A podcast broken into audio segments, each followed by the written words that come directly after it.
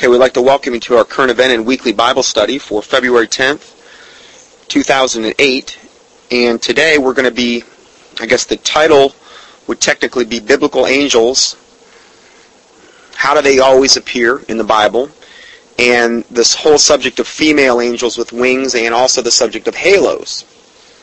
Because there's a lot of misinformation about there in regard to these subjects, and there's a lot of people that are into the New Age heavily that are absolutely obsessed with angels. And we need to actually be able to discern what is an actual good angel and what is an actual bad angel, according to the Bible. So, what does the word angel mean? The word is translated to read essentially a messenger. It's translated from the word angelo, which means to deliver a message. Now, this is what you commonly think of like Gabriel as the messenger angel in the Bible. He was the one always represented that way. Uh, but angelic beings are of God and, and are those created beings who do His will and do His bidding. The Bible speaks of three types of angelic beings. Now, I don't call the first two technically angels because in regard to the Bible, biblical angels always will typically appear as men. Whereas seraphim and cherubim, which is what we're going to discuss right now just briefly, uh, this is a different deal altogether. But they are angelic beings, okay? Now, the cherubim in the Bible are represented with uh, uh, a, a angelic being with two wings and four faces, okay? Now, I'm not going to get into a study on these, but that's a general outline. Uh, the Bible refers to Satan as a fallen cherubim, Okay, they call him the anointed cherub that covereth in Ezekiel 28:14, and it, it, exactly reading, "Thou art the anointed cherub that covereth." So, when people say that Satan is a fallen angel, I hear this a lot in Pentecostal circles.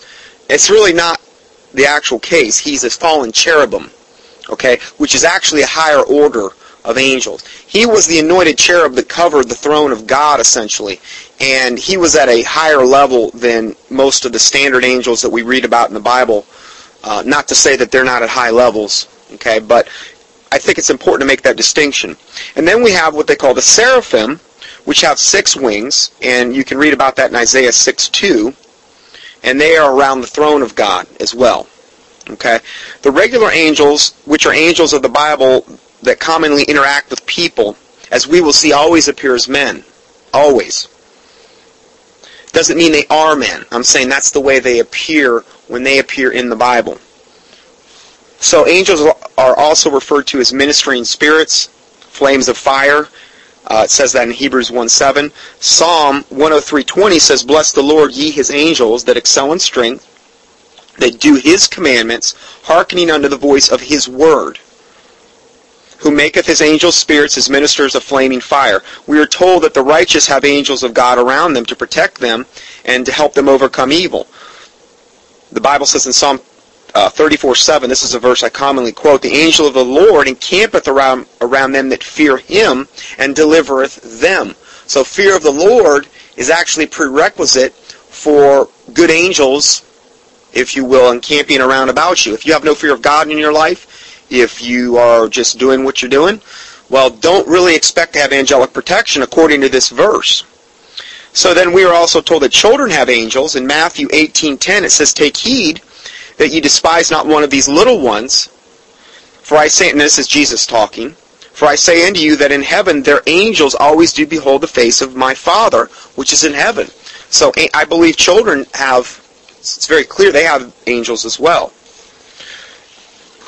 Now, the reason I'm doing this teaching is I've, over the years, I've gotten several questions about this, and, and I, I got a question this week uh, from a, a Christian lady that emailed me, and she had a friend that had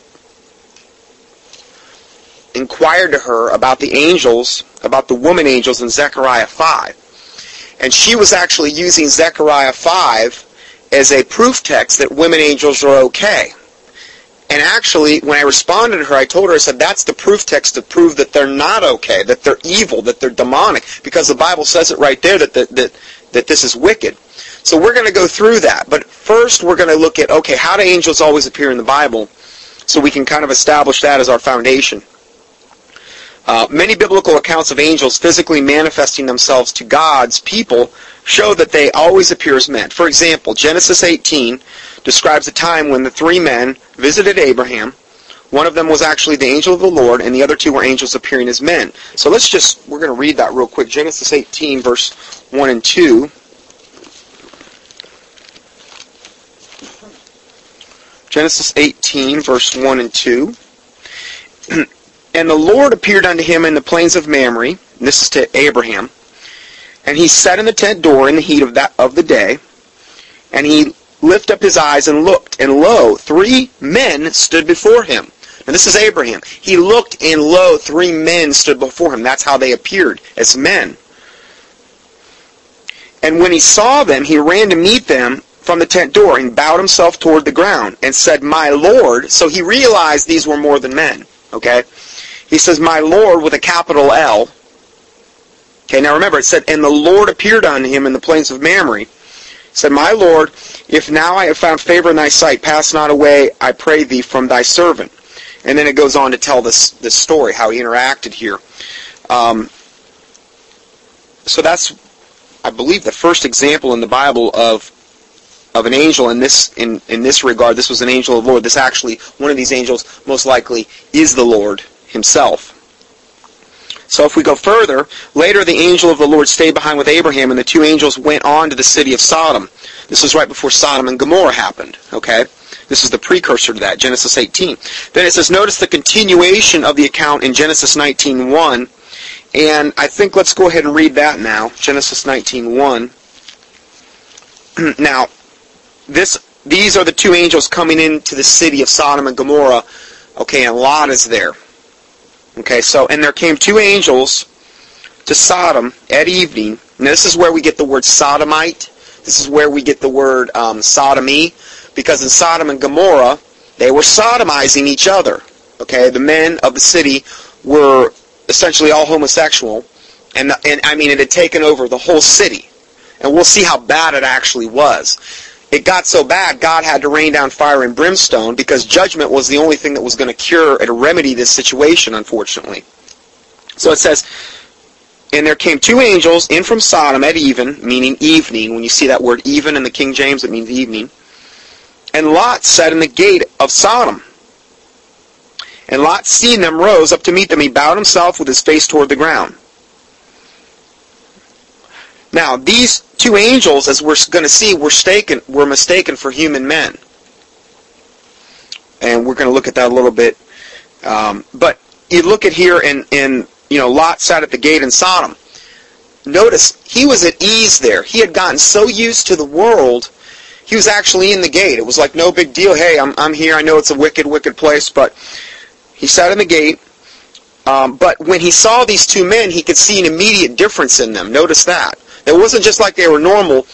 So, yes, they appear as men, but it appears always that people in the Bible that are Bible believers can always notice the difference very, very quickly.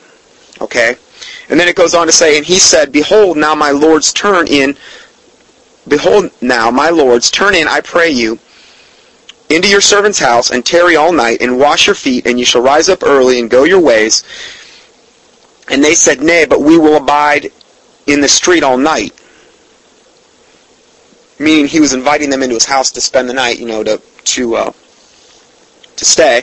And then in verse three it says, And he pressed upon them greatly, and they turned into him and entered into his house. And the reason that, that Lot was pressing unto them so greatly, not only did he have, a, I believe, a tremendous respect, but he also knew he also knew the people of the city. He also knew what was going to happen. So then he goes, and he entered in the house, and he made them a feast, and he did bake unleavened bread, and they did eat. I reason he probably break, uh, baked unleavened bread is because leaven is always a type of sin. And when you eat the unleavened bread in the Passover and these types of things, it's it's a it's like a sign of like washing yourself from the sin. You're not you're not partaking of any sin. This type of thing. So that's most likely why he why he did that. Uh, and then it said, and they did eat.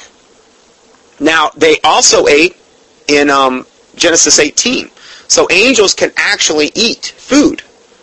Okay, that's another thing people don't.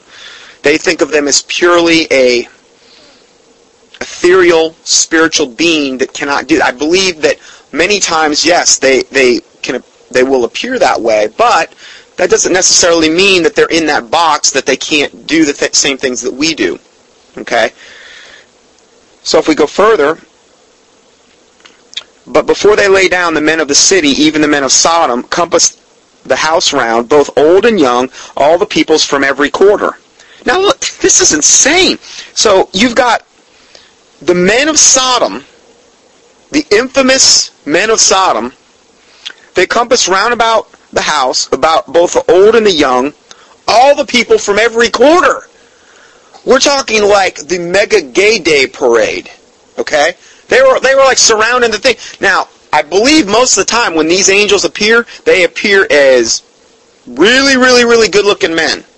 Okay? So these guys were like these homosexuals were like who knows what they were thinking. But they were so wanting to have their way with these men that that every single person came from the whole city and got around the house. I mean that's that's pretty bad. And, and again, notice these angels do not appear as these sexless beings. They always they, they appear as men. And this is a good point. Um, well, let's read this next verse. So verse 5, And they called unto Lot and said unto him, Where are the men which came into thee this night? So they're at the door. And they're saying, Where are these men that came to you? And then, then they said to him, Bring them out unto us that we may know them. Now, the King James Bible is very polite in the way that it puts things. Okay? But when they're talking, they want to know them, and we know we're in the land of Sodom and Gomorrah, you can figure out the rest. Okay? So, I believe this was probably standard procedure in this city. It had gotten that bad. And if you let the gays take over, which is exactly what's happened here in this city, this is the logical end outcome. I'm not saying this is going to happen at the beginning. I'm saying that if you let them take over, okay, ultimately this is how it's going to end up. Where they're going to want to have their way with whoever they want to have it with. It's why it's one of the reasons God had to destroy the world because it says on uh, men's minds were on evil continually. Okay, so he had to he had to wipe out the world he repented that he that he had even made the world. He only saved Noah. He only saved eight people at that point because the world was so corrupted. And the Bible says, as it was in the days of Noah, so shall it be in the days of the coming of the Son of Man. Well, we're in the same days. You, you look around, you wonder why it's so wicked. It's the same way it was in Noah's day. It's the same way it was in Sodom and Gomorrah's day. And that's why I keep saying judgment from God is really eminent because if you look at all the biblical precedent, you know, what happened once is going to happen again. So, if we go further, I'll just go ahead and read through. And Lot went out the door unto them, shut the door after him, and said, I pray you, brethren, do not so wickedly. Why would he call them brethren? brethren? Now, Lot was not a homosexual. He was not a sodomite. He was not that, okay? But he goes out, he says, I pray you, brethren, do not so wickedly. So we know that when they asked that we may know them, this was the worst case scenario that we may know them, okay? Because he, he recognized that and said, why do you want to do this so wickedly? Behold, now I have two daughters which have not known man. Let me, I pray you, bring them out unto you, and do ye to them as, as it is good in your eyes. Now, I don't understand this at all. I will never understand this verse, not on this side of heaven. I don't understand it. But that's what Lot did. He basically said, here, have my two daughters. These are two, essentially, uh, granted, they're angels, but they're, they're not as family. I mean, it's not like they're two strangers. I understand they're angels, but you know what? Angels are big boys. They can handle themselves. I don't care if there was a whole city of San Francisco coming after them. That's no problem. And we're going to see that it was no problem for them. So I don't know, but the Bible calls Lot a righteous man. It said it said the, uh, it said that um, Lot vexed his righteous soul from day to day, basically in the things that he saw in Sodom and Gomorrah. It says that over in the uh, over in the New Testament, Hebrews. So I don't know, but this is what he did. And then it then he goes on to say, "Only unto these men do nothing, for therefore came they under the shadow of my roof." And they said unto him, Stand back. And they said again, This one fellow came in to sojourn, and he will needs be a judge. In other words, they're, they're calling Lot now a hypocrite because they said, You came in to sojourn to live with us, and now you're going to judge us? He's really right. The, the homosexuals, the sodomites were really right. Because they're like, hey, you came to live with us. Now you're going to judge us? I don't think so. Hey, you, you go, you, you lay down with dogs and you get fleas. You know, you don't judge the dogs anymore. Well, that's what he was doing. So he says, this fellow came into sojourn. He will needs to be a judge. Now we will deal with thee. We will deal worse with thee than with them. And they pressed sore upon the man, even Lot, and came near to, the, to break the door. So now they were going to get Lot too. But the men put forth their hand and pulled Lot in the house. Now these are the angels. Also, it's an interchangeable term. They refer to men, angels, okay? Doesn't mean that they are, okay, just pure men, okay? Obviously, they are angels, but the Bible refers to them, but the men put forth their hand, pulled Lot into the house with them, and shut the door. And then it says, and then they smote the men that were at the door of the house with blindness. That's what the angels did. They blinded them all. I said, angels are big boys. they don't need they don't need human intervention okay we need their intervention of anything so and then it says both small and great so that they were wearied themselves to find the door do you understand what this is saying here it says even after the angels blinded these sodomites they still were trying to find the door you would have thought they would have got the, the hint at that point Fear of God, maybe? No, no. We're, we're, we are so demon possessed to the toenails that we're still going to weary ourselves to find that door so we can sodomize those men. That's pretty bad. But that's what it's saying here. The sin at that point had such power over them, they unredeemable, okay? Totally unredeemable at that point. Well, then somebody could say, well, yeah, but Jesus came to seek and save the lost and, and these types of things. Yes, but there's a point that everyone gets to where where they have a choice, okay? And where that line is, I don't know. That's a, that's between a person and God. But God, the Bible says the spirit of man will not, the spirit of God will not always strive with man forever. You just don't get infinite numbers of chances to get saved, okay? You need to come to the Lord while the Holy Spirit is wooing you and tugging at your heartstrings, okay? You, you, and these guys were way beyond that point. Okay, these guys were given over a reprobate mind. They wouldn't have changed if they could have. Okay, they had no conviction of sin. They had no conscience anymore. Their conscience had been seared with a hot iron, as according to 1 Timothy 4.1. So, and that's the problem with homosexuality and sodomy. That's such a level of demon possession when you get into that stuff that if you stay in it, it's it's it's I mean, there's very, very, very low likelihood you're going to get saved. I'm not saying it can't happen, but I'm saying the Bible says that these people are turned over to a reprobate mind to do these things which are not convenient, according to Romans verse uh, Romans chapter one.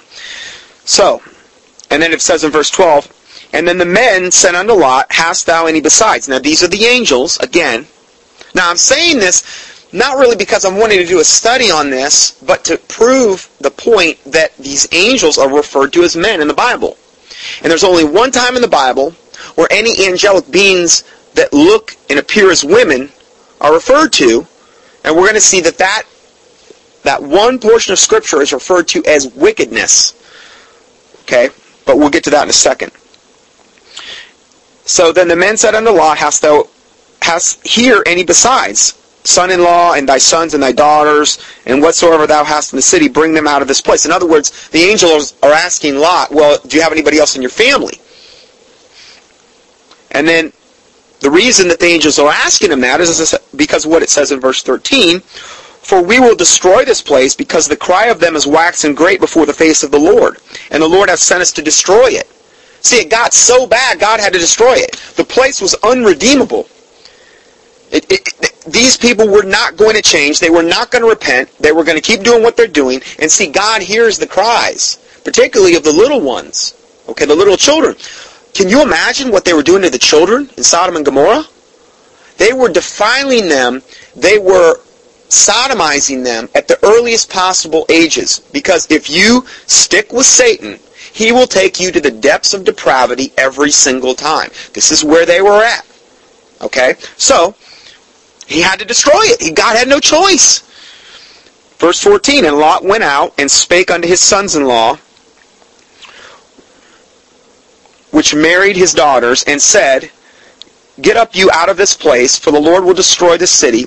But he seemed as one that mocked unto, the, unto his sons-in-law. Well, if you think about it, here you are, a righteous man. You come into the city. You have daughters. Why would you let your daughters marry these guys in this city? I mean, you can't exactly say this was marriage material. Okay, Sodom and Gomorrah.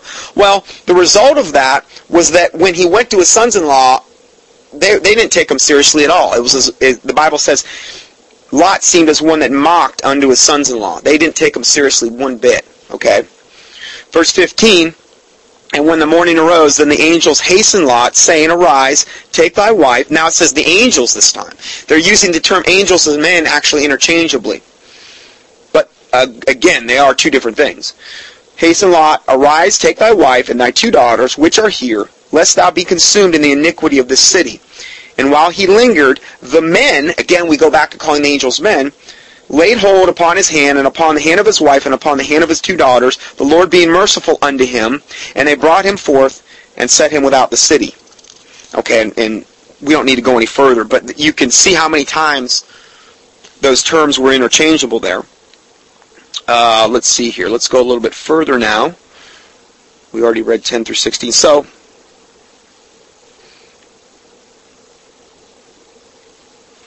In the New Testament, we find angels appearing as men. When comparing, um, if we read Mark 16, verse 1 through 6, let's just read that. Now we can go to the New Testament, and let's see if let's see if the uh, same thing applies over here, which it does. Mark 16, 1 through 6.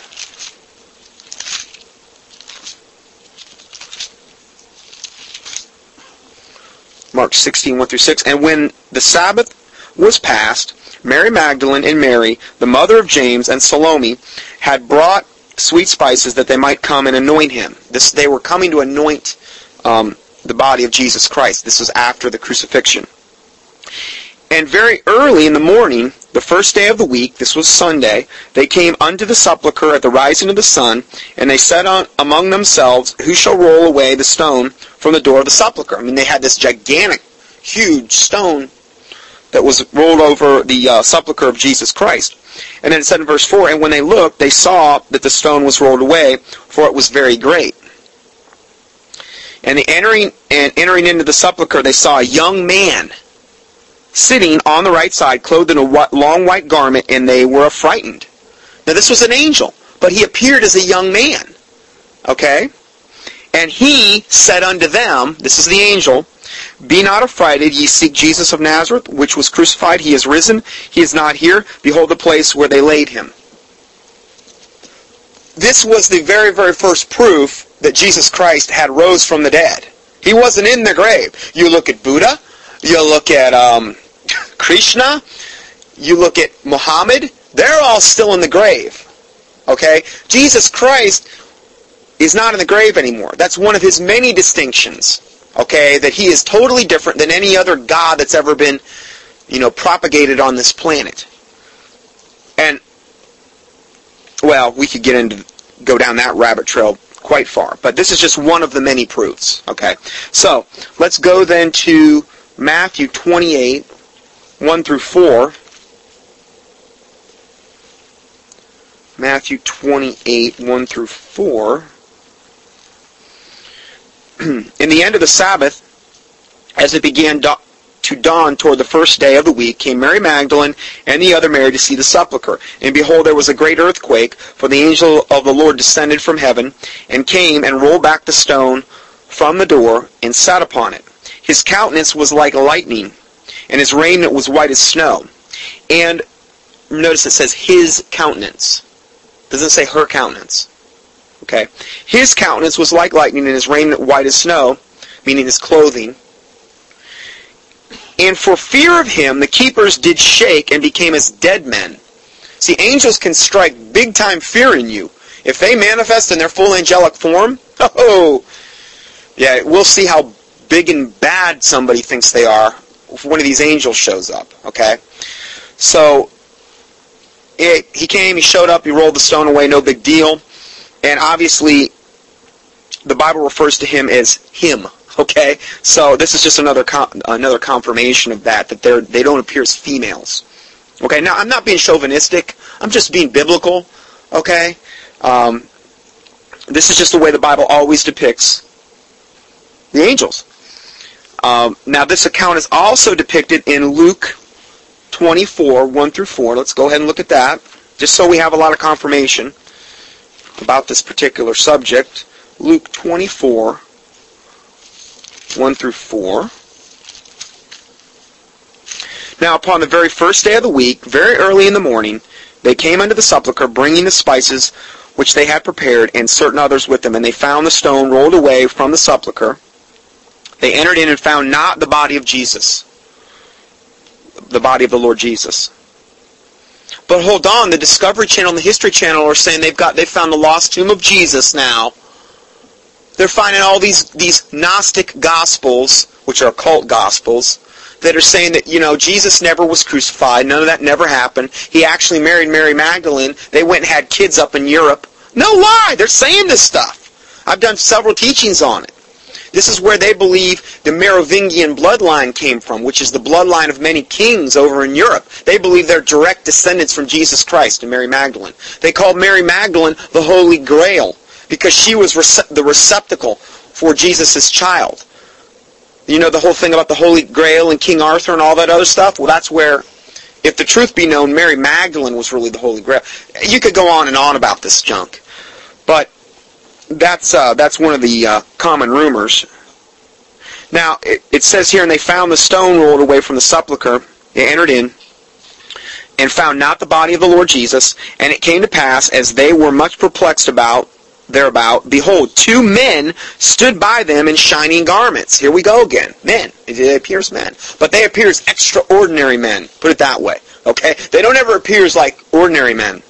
Okay? People always know there's a difference. I believe sometimes they manifest in such a way where where you don't know at all. But many times in the Bible they appear and it's very, very, very apparent. Okay? And the reason I said there's sometimes they appear and you don't know at all is because of the next verse we're going to look at, or the next verses we're going to look at. Um, where, where we talk about how important these beings. Well, let's read what Hebrew 13.2 states. Because this would be a time where you may not know at all that you're dealing with an angel. Hebrews 13.2 states, Be not forgetful to entertain strangers, for thereby some have entertained angels unawares. So in other words, when involving themselves in human affairs, angels do not always if ever, make it known that they are angels. Paul's instructions show the manner in which we are to respond to those who we entreat our hospitality to.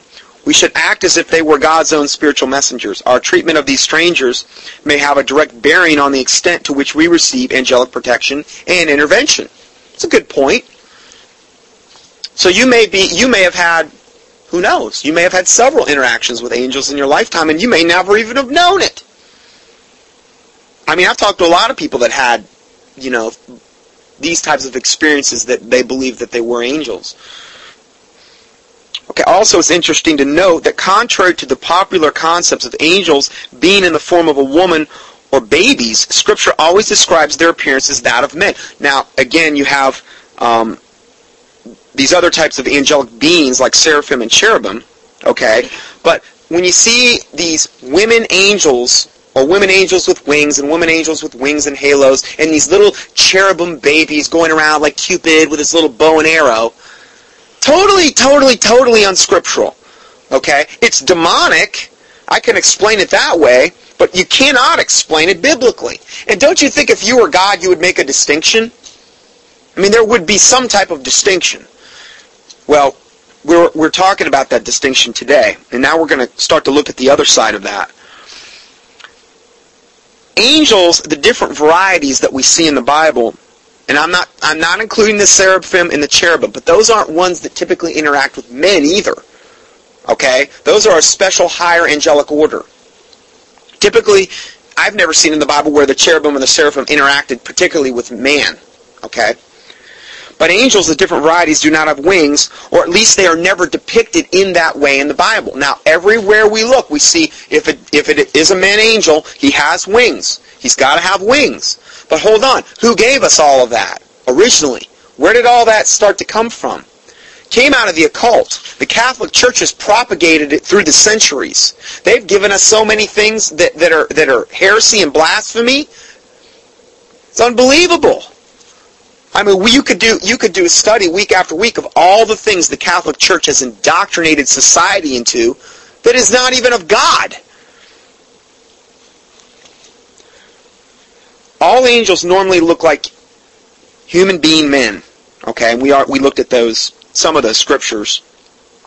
But on certain occasions can display a glorious brilliance, like in Daniel 10, 5 and 6. We can just go there real quick, Daniel 10, 5 and 6 because you can't put God in a box, and you know He's not always to. These angels aren't always aren't to appear the same way every time. Sometimes you're not even to know. Now, in this particular case, there's no doubt that we're dealing with a uh, high-level angelic being here. Daniel 10, verse 5, Then I lifted up mine eyes and looked, and behold, a certain man, clothed in linen, whose loins were girded with fine gold of Uphaz, his body was also like beryl, and his face as the appearance of lightning, and his eyes as lamps of fire, and his arms and feet like in color to polished brass, and the voice of his words like the voice of a multitude. And I, Daniel, alone saw the vision, for the men that were with me saw not the vision. But a great quaking fell upon them, so that they fled to hide themselves. In other words, this was a high-level angel that was provoking great fear upon any that saw him. Okay? I mean, these guys go and hide themselves real quick. And then, um, verse 8, Therefore I was left alone and saw this great vision, and there remained no strength in me. Even Daniel.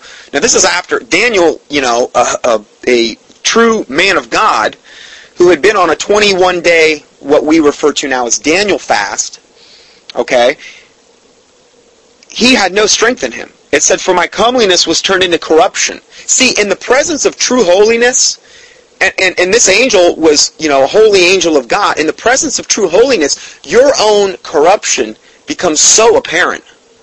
And that's, you can see that all through Scripture. You can see it all through there. Like, um, where it talks about, I believe when Ezekiel went before the throne of God and, and, he, and he said, um, you know, I am unclean, I am undone. You know, the closer you get to perfection and holiness, the more apparent your fault, your shortcomings become. In other words, okay. So it said, "There remained no strength in me, for my comeliness was turned in, turned in me into corruption, and I retained no strength." Okay, so you know he was he was done. What is that though? If you think about it, what is that? What are these? What do what does the Lord? What do these high level angels in, uh, provoke in somebody or invoke, I guess, in somebody when they um, appear before them. Well, that's humility if you think about it. It's, there's no pride there. I had no strength in me. I had no comeliness. Uh, comeliness means beauty. Okay. Verse 9. Yet I heard the voice of his words, and when I heard the voice of his words, then I was in a deep sleep on my face, and my face toward the ground. And behold, an hand touched me, and set me upon my knees, and upon the palms of my hands. And he said unto me, O Daniel, a man greatly beloved. Oh, that's something you want to hear.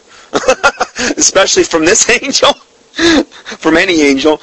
O man greatly beloved, understand the words that I speak unto thee, and stand upright, for unto thee am I now sent. Remember, notice it said, and he said unto me. Who? The angel. Always referred to in the masculine sense. He said unto me, O Daniel, a man greatly beloved.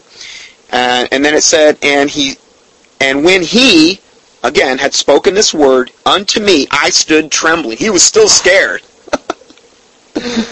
oh man. And then he said unto me, Fear not, Daniel, for from the first day when thou didst set thine heart to understand and to chasten thyself before God, what does that mean? He was on a 21 day, this is where we get the term Daniel fast.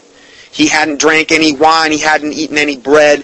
Um, there was other things that he hadn't done in this particular. Uh, it said in, it said in verse three or verse two. It said in those days I Daniel was mourning for three full weeks. He was in mourning. Okay, I ate no pleasant bread, neither did came flesh or wine into my mouth. He didn't eat any meat. He didn't eat, drink any wine. He didn't eat any bread. Neither did I anoint myself at all till three whole weeks were fulfilled. Okay? Now this is a form of a fast. You don't have to just do a water fast when you fast. There's different ways you can fast. This is one of the many ways. Uh, not many. I'm not saying there's there's there's about three or four biblical precedents for fasting in the Bible. So if we go further, the angel told him that from the first day that thou didst set thine heart to understand and to chasten thyself before thy God, thy words were heard, and I am come for thy words. Okay? So see, fasting can actually move the hand of God. Now I'm not saying God has to have that, but I'm saying that from a biblical perspective, fasting has always proven in the Bible to be a, a method to supercharge your prayers. Okay, but it's not something that's popular because it's crucifying your flesh. It's not fun to do. Okay, but the fact remains it's a very, very powerful tool. Remember, Jesus said in the Bible, when they were talking about the specific type of devil or demon that had possessed this person, that this kind, this particular demon or devil goes out not but by prayer and fasting. So you have to pray and fast in order to deal with this particular type of devil. And when the apostles had come, they couldn't cast this devil out. And they went to Jesus and asked why because they hadn't applied the prayer and fasting element. So it is very important. And then it says here, in one other point, it says in verse 13, um, this angel said, well, I'm, gonna, I'm just going to reread that so I can, so verse 13 will make sense. Um, Fear not, Daniel, for from the first day that thou didst set thine heart to understand and to chasten thyself before God when he fasted, thy words were heard, and I am come for thy words. But why, what, why wasn't his prayer answered like that? Why wasn't that the case? Well, here's why. But the prince of the kingdom of Persia withstood me one and twenty days, but lo, Michael, one of the chief princes, Michael the archangel, okay, now this is an archangel, Michael, okay, this is different than I believe just a, um, the regular angels. There's, there's different, it's just like, you know, in the military, there's different ranks, okay. Michael is probably the highest order of archangel that there is, at least as far as mentioned in the Bible, said Michael, one of the chief princes, is referred to as a prince or an archangel, came to help me. This is this particular angel that appeared before Daniel. He had to have help. Because this prince of Persia, prince of the kingdom of Persia, which is a fallen angel that was over a particular jurisdiction of land, in this case it was Persia, this is what was hindering him. But through but through um, Daniel's fasting and prayers, this is what helped Michael and this other angel actually burst through at the end of this 21 days and answer his prayers. See, it's really like teamwork if you if you think about it. So it says, Michael, one of the chief princes, came to help me, and I remained there with the kings of Persia. Um, so anyway, that's interesting portion of scripture there.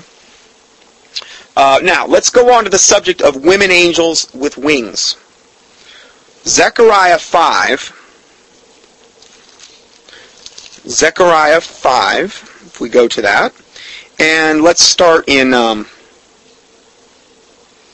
start in verse 5. Now, this is it starts in verse 5 and it says, and then the angel that talked with me went forth and said unto me, Lift up now thine eyes and see what is this that goeth forth. Now, this is an angel that is talking to Zechariah and showing him this vision. That's all this is. Okay, when we, when we look at this particular um, portion of Scripture. And then I said, meaning Zechariah, to the angel, I said, What is it? He's showing him this vision, okay? And he said, This is an ephah that goeth forth. He said, moreover, there is the resemblance throughout all the earth. Now, I think what I'm going to do, I'm going to read this, and then we're going to go back through it again. Because it's not going to make sense to you the first time I read it. Okay? Um, and behold, there lifted up a talent of lead, and this is a woman that sitteth in the midst of the ephah. And he said, This is wickedness. And he cast it in the midst of the ephah, and he cast the weight of lead upon the mouth thereof. Then lifted up mine eyes and looked, and behold, there came out two women, and the wind was in their wings, and they had wings like the wings of a stork. And they lifted up the ephah between the earth and heaven, and then said unto the angel that talked with me, Whether do these bear the ephah? And he said unto me, To build it in a house in the land of Shinar, and it shall be established and set thereupon upon her own base. Okay, now, we're going to go back through this now. Because that's not an easy portion of Scripture to interpret if you just read it right off the, off the bat. You have to have some terms that are kind of defined here um, to understand this a little bit further. And he said, What is it? Okay, verse 5. And the angel talked with me and went forth, and he said unto me, Lift up now thine eyes and see what th- that is that goeth forth. And I said, What is it? So Zechariah is looking at this vision, and he said, notice it says he, the angel. Again, we have confirmation that it's a, it's a masculine angel. He said, This is an ephah that goeth forth. Now, in this particular instance, when we talk about the word ephah, the biblical usage of the word ephah is either a dry measure of quantity equal to what they call 10 omers or 9 imperial gallons. Okay, that's the if you want to get the tech, technical definition. But it could also be a receptacle for measuring or holding that same amount.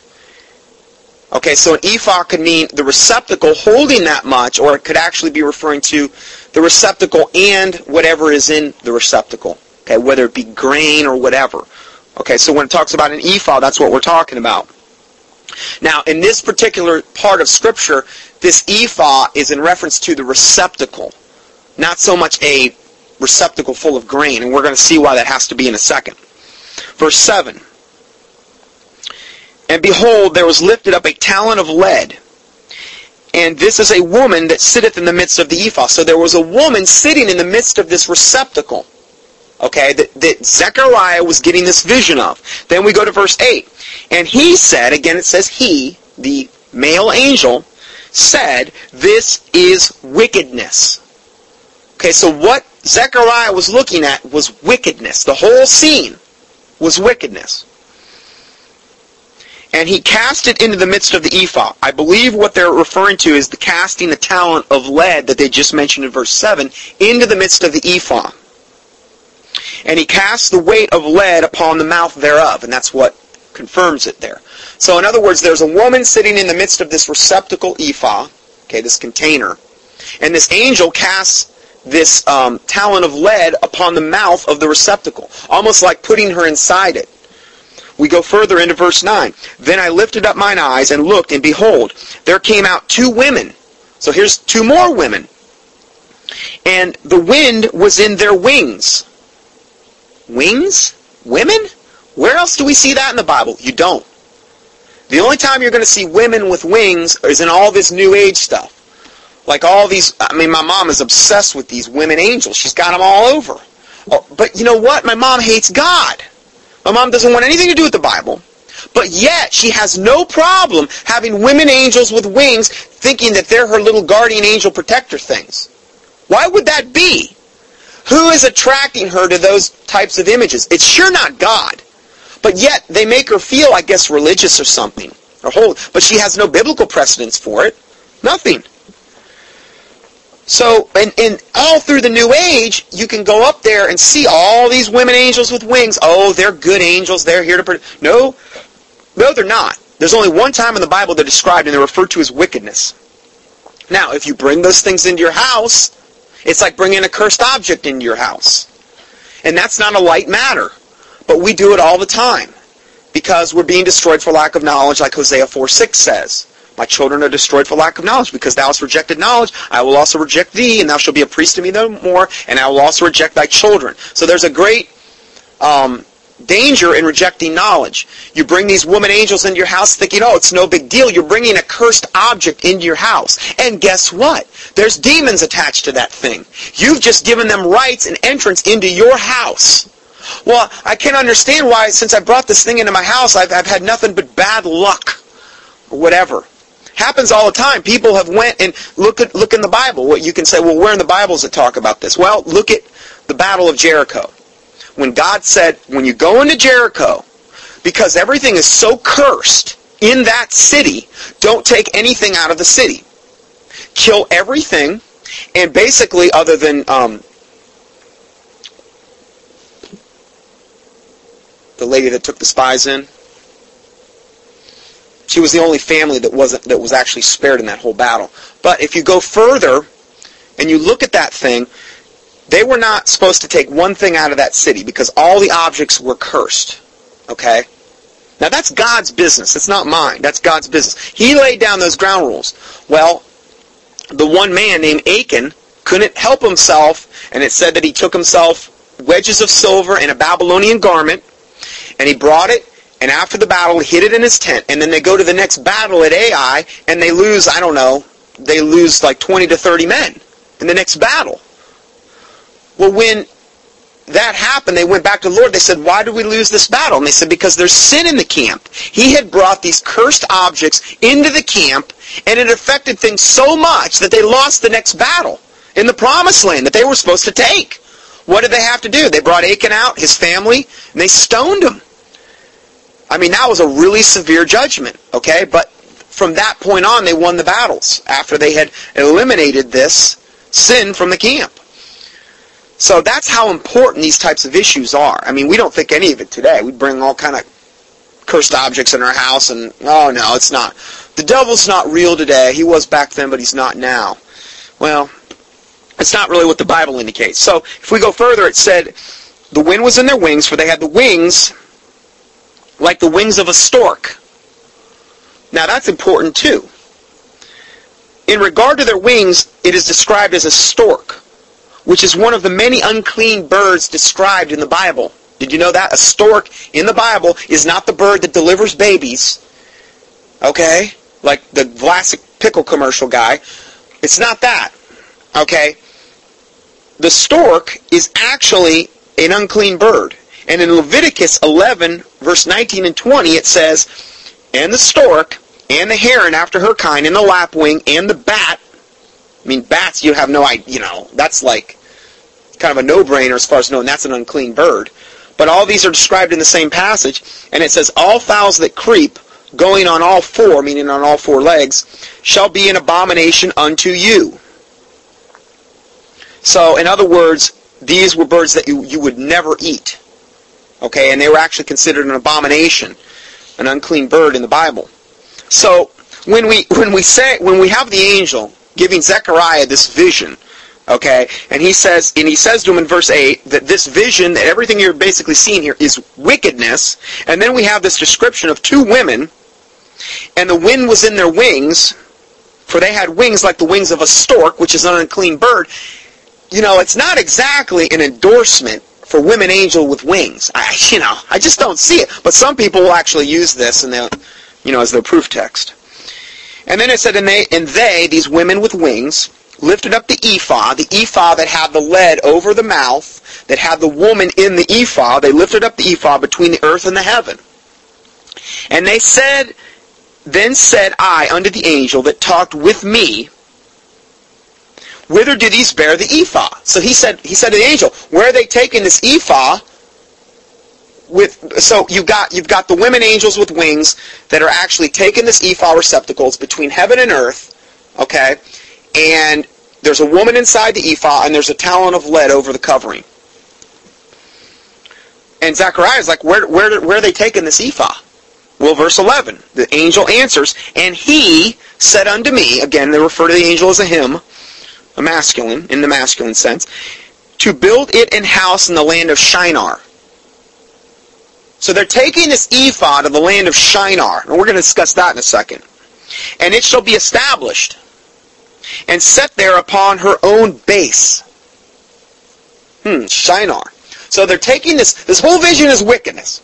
You got the woman angels with wings, you got the woman in the ephod, the towel lead over it, and Zechariah's like, where are they taking this thing? This, this wicked thing, where are they taking it? Well, they're taking it to Shinar. What is Shinar? The biblical usage of the word Shinar is the country of two rivers. The ancient name for the territory known as Babylonia. it's Babylon, which is always referred to, or Chaldea, which is always referred to in the negative sense. It's essentially where, you know, the Tower of Babel, Babylon, where Nimrod was king, where essentially, you know, witchcraft really got its and the Babylonian mystery religions, which which ultimately evolved into a lot of the religions that we have today, particularly the Catholic Church. Oh yeah, that's where they took it. Again, not exactly an endorsement. The, the two places in Scripture that are typically referred to the most negative on the planet Earth is Egypt and Babylon. Those places are usually always referred to in the negative sense in Scripture, if you compare Scripture to Scripture.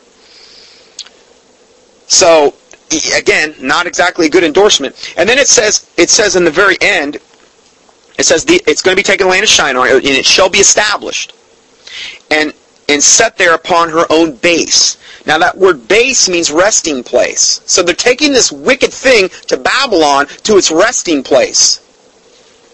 well, you know, again, not exactly an endorsement. So, if we go further, I just want to make sure I've uh, I covered everything here. Just going to read a, a note out of out of my Bible. This is another kind of way of looking at this. In the vision of the ephah, the local and the prophetic elements are to be distinguished. The elements are the ephah or measure, a woman in the ephah, a sealing weight upon the mouth of the ephah containing the woman, the storked winged woman whose only function is to bear the ephah, and the woman away to Babylon or Shinar. So that's like a little synopsis of what I just said. Uh, symbolically, a measure or this ephah stands for something that has come to the full so that God's judgment must ensue. Okay, because God will always judge wickedness eventually. A woman, in a bad ethical sense, is a symbol of something that is religiously out of place. Now, I'm not being chauvinistic here.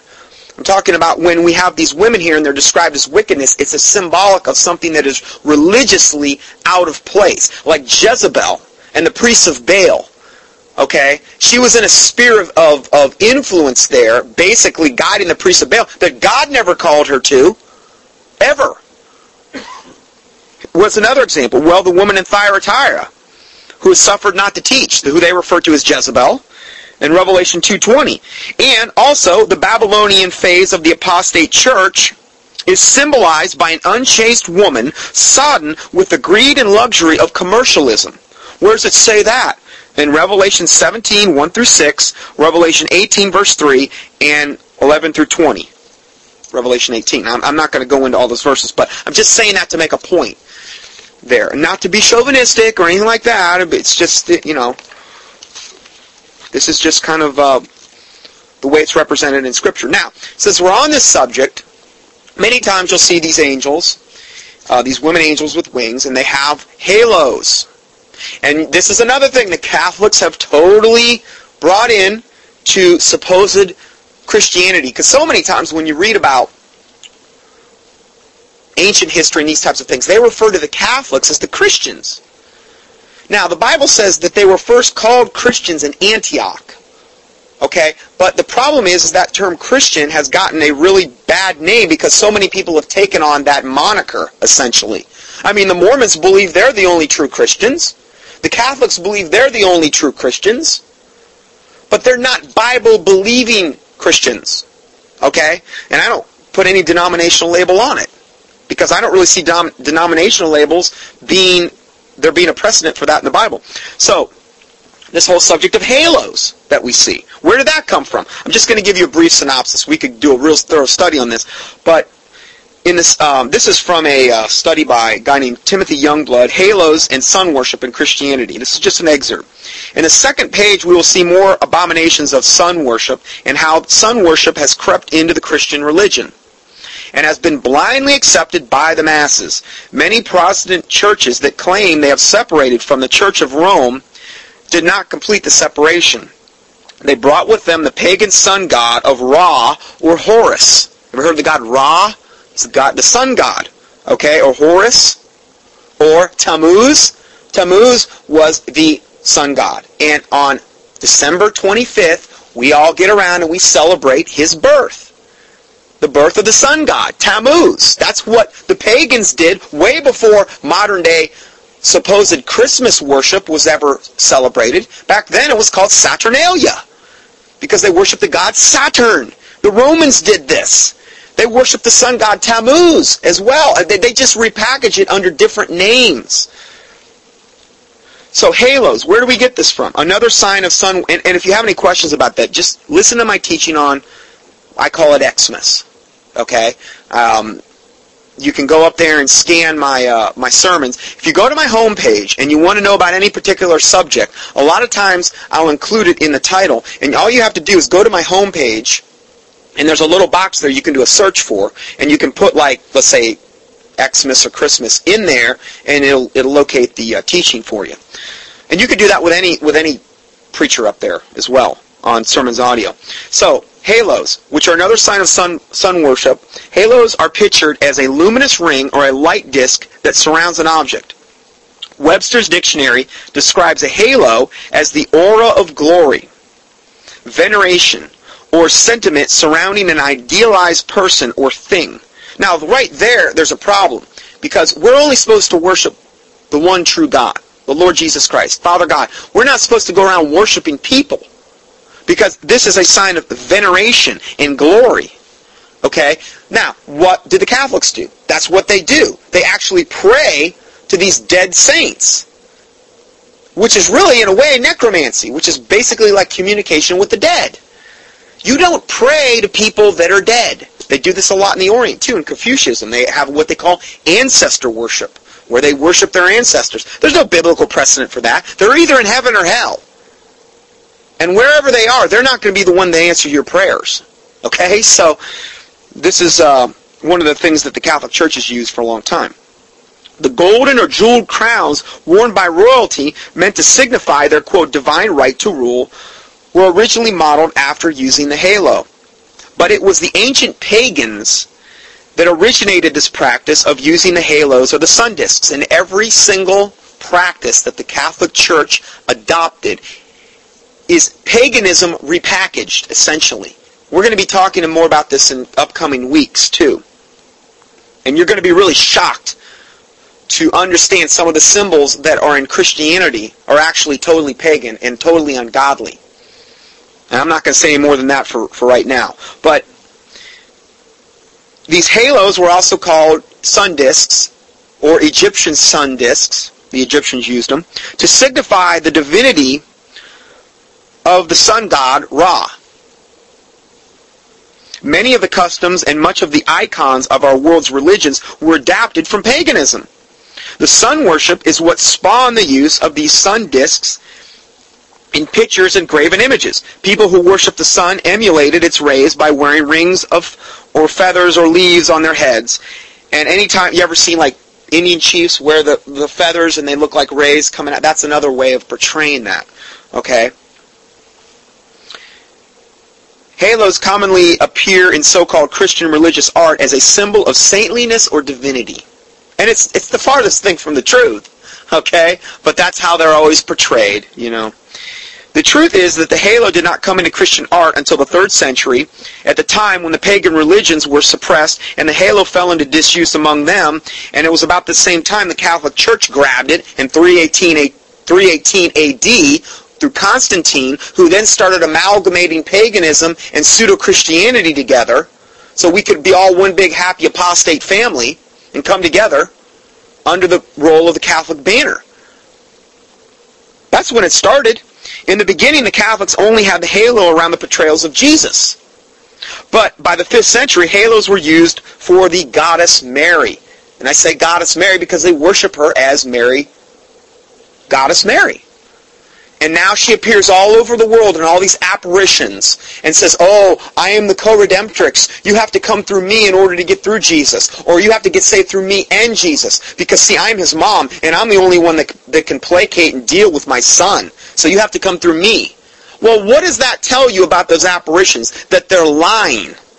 They're totally contradictory to the Word of God. These are just basically fallen angels that are appearing in a certain form and they're deceiving all these people. That's all it is.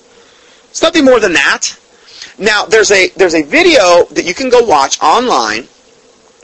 I can send you this if if uh, if you if you do a keyword search for Catholicism on my sermons, and you find I've done several, you'll find a PDF with that, and you can go and click into that PDF, and it's this big long thing exposing all the pedophilia, child molestation, all the un- ungodly things the Catholic Church has done, all the millions of people they killed during the Inquisition.